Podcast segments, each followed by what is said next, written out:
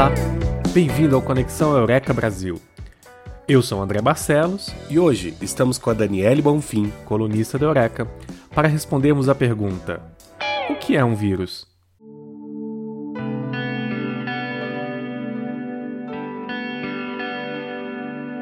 Em 2020, fomos surpreendidos com uma pandemia ocasionada por um vírus que nos obrigou a mudar radicalmente nossas vidas para tentar combatê-lo. Essa batalha, entretanto, permanece sendo travada e as consequências são terríveis.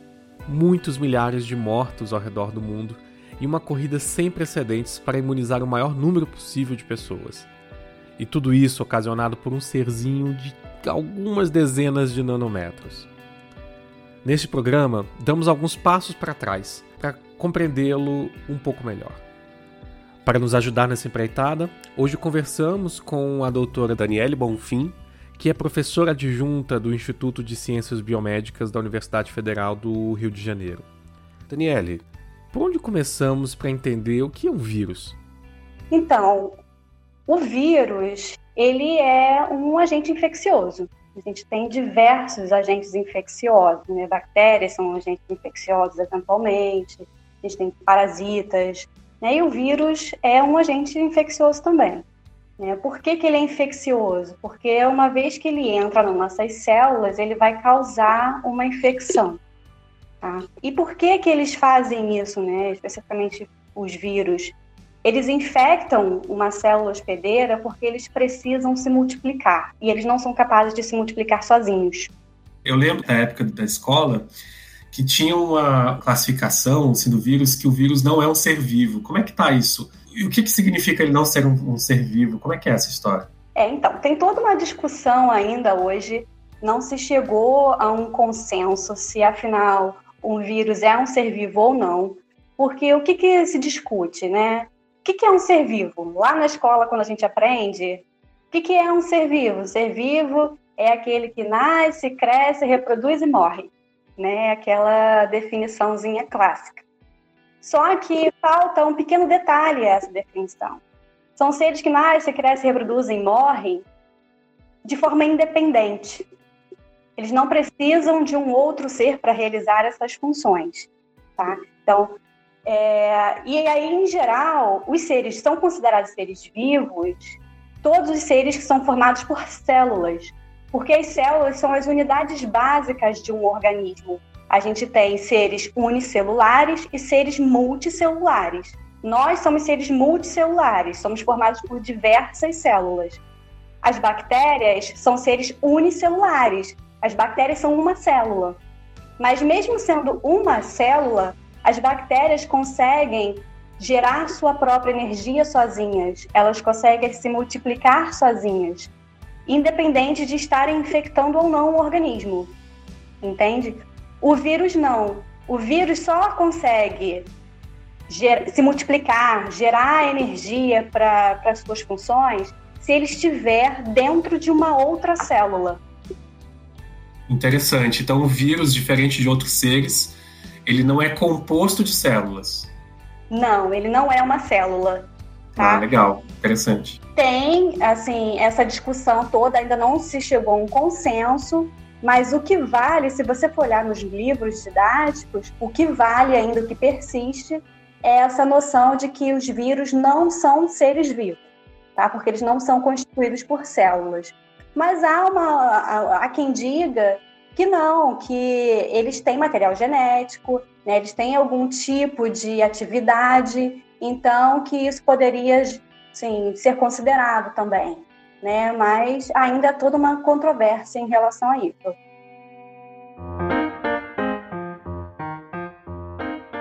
Por falar em material genético, você estava falando sobre. ia começar a falar sobre do que eles são feitos, né? Dá mais detalhes aí para gente. Então, em termos de estrutura, os vírus são muito simples. Tá? Eles são compostos por um material genético e aí esse material genético, ele é diverso, tanto pode ser DNA, como pode ser RNA. O SARS-CoV-2, né, que é esse vírus agora que está causando essa pandemia, por exemplo, ele é um vírus com material genético de RNA. E esse material genético, como todo material genético, ele é a, a receita, tá? É ele que, que vai dizer toda a informação relativa à formação de proteínas, tá? Então, o vírus é composto por esse material genético que é envolto por uma, uma capa composta de proteínas que é chamada de capsídeo. E essa estrutura, material genético envolto, envolto por, um, por, uma, por esse capsídeo proteico, é a mais simples. E além disso, existem outros vírus que ainda têm um, um outro envoltório mais externo, que tem uma composição muito semelhante à membrana das células. É uma, uma bicamada lipídica. E aí, essa bicamada lipídica também possui outras proteínas aderidas nela, tá? que também vai variar de vírus para vírus. E essa, e essa membrana externa é chamada de envelope. Então, para os vírus que têm capsídio mais membrana externa, a gente diz que esses vírus são os vírus envelopados. E os que não têm essa membrana externa, ficam apenas com o capsídio, são os vírus não envelopados. Tá, então, basicamente, assim, o que você está dizendo é que um vírus é, é, só RNA ou DNA, né? É só aquela informação mais básica ali, né? Aquela, sei lá. É a instrução, a receita. Pronto, a receita. Basicamente é só isso que ele é, porque o resto é só o envoltório, né? É só uma capa que o envolve para esse material não ficar aí voando, né? E tem uma questão interessante do vírus, porque não é todos os vírus que nos causam doenças, né? Quer dizer, tem vírus que são importantes para a nossa própria existência, para a nossa própria vida. É, o fato do vírus causar ou não doença, aí vai depender de vários fatores. Tá? Então, assim, primeiro, o vírus tem que infectar a célula.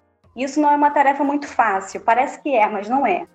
Porque quando esse vírus entra no organismo, ele primeiro ele precisa grudar nessa célula para poder entrar, precisa aderir à célula. Isso só acontece quando existe algum grau de compatibilidade entre proteínas que estão nesse envelope viral com proteínas da célula que ele está tentando infectar, certo?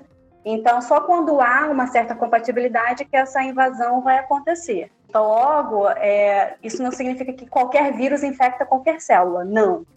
Tá? E segundo, além de ter essa capacidade de se ligar a células específicas, esse vírus também precisa fugir, entre aspas, dos sistemas de defesa que a gente tem. A gente tem tanto os sistemas de defesa do organismo, que é o nosso sistema imunológico, quanto a gente também tem sistemas de defesa da própria célula. A célula também combate o vírus. Então, no momento que, por exemplo, um vírus entra na célula, a célula tem formas de reconhecer que ela foi infectada. E quando ela reconhece, ela também tem mecanismos para se autodestruir, porque ela sabe que quando ela se destrói, ela vai destruir o vírus junto. Ah, então peraí, o mecanismo de defesa da célula é se destruir. Sim. Ah, interessante. Sim, porque o que acontece? Quando o vírus entra. Por que, que o vírus entra na célula? Ele quer se multiplicar. Ele não consegue fazer isso sozinho. Para ele se multiplicar, ele entra na célula, e aí esse material genético do vírus fica liberado dentro da célula. E aí ele começa a fazer parte dos, de todos os RNAs que a célula tem ali. Na verdade, o que vai acontecer é que a maquinaria de síntese proteica, de formação de proteínas da célula, vai começar a formar proteínas do vírus também. Porque ela vai ter ali uma mensagem para fazer aquelas proteínas virais, que vem desse código genético, desse material genético do vírus. Tá? Só que a célula lê essas informações, ela lê esses pedacinhos de RNA. E os RNAs que vêm dos, dos vírus vêm com algumas particularidades que as células conseguem reconhecer como vindo de vírus. E aí, quando ela reconhece isso, ela percebe que ela foi infectada. E qual é a forma dela se livrar desse bando de material genético que está lá boiando dentro dela? Não tem como especificamente ela ir lá e só eliminar essa, esse, essas moléculas de material genético. Então, o que, que ela faz? Ela se destrói porque toda a maquinaria dela já está sendo explorada, sendo comprometida. Então ela se mata, que com isso ela vai matar o vírus também.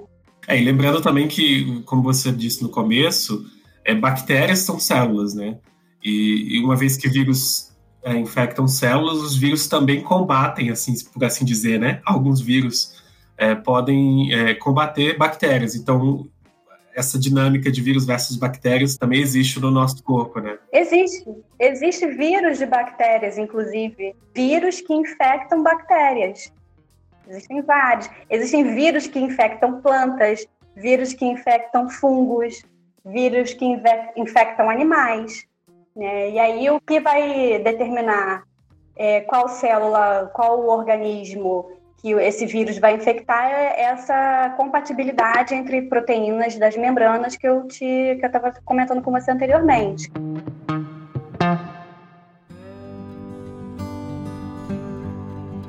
Eu acho que a gente podia conversar um pouco sobre como impedir essas infecções né, e o desenvolvimento dessas doenças.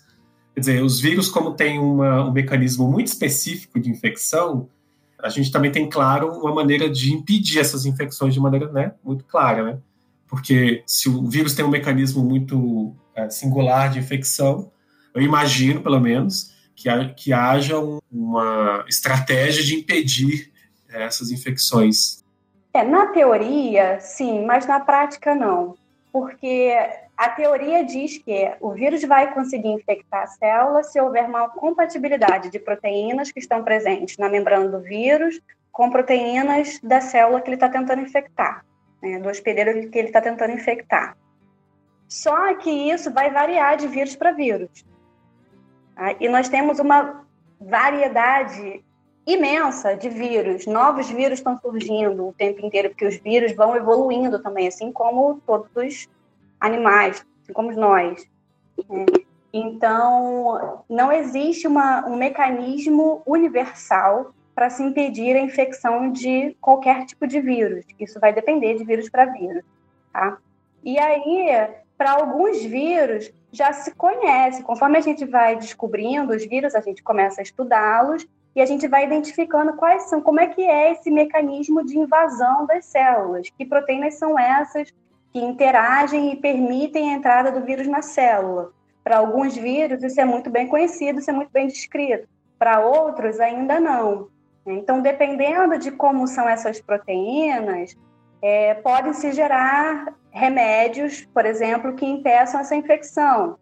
Para outros, não vai funcionar.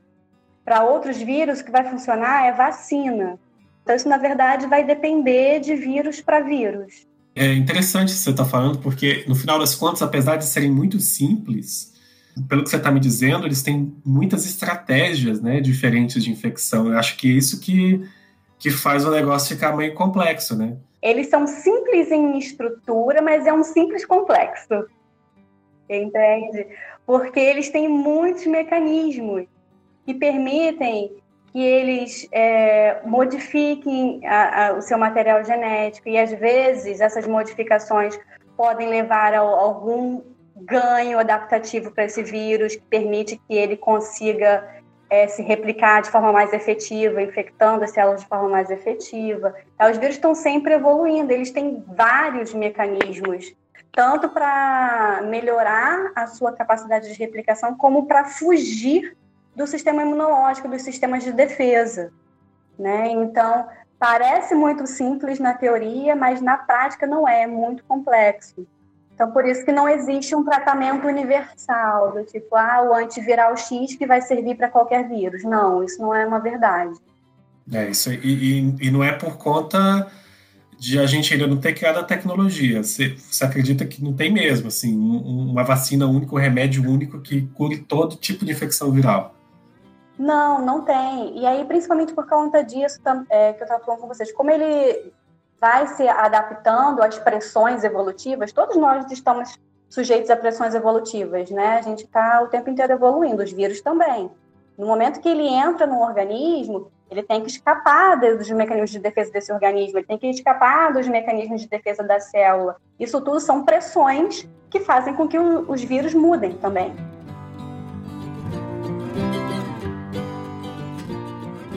Bom, se você gostou desse conteúdo e quer saber mais, te convidamos a acessar o site do Eureka Brasil, www.eurekabrasil.com, para ler nossos textos sobre o assunto. Eu espero você no próximo episódio. Um grande abraço.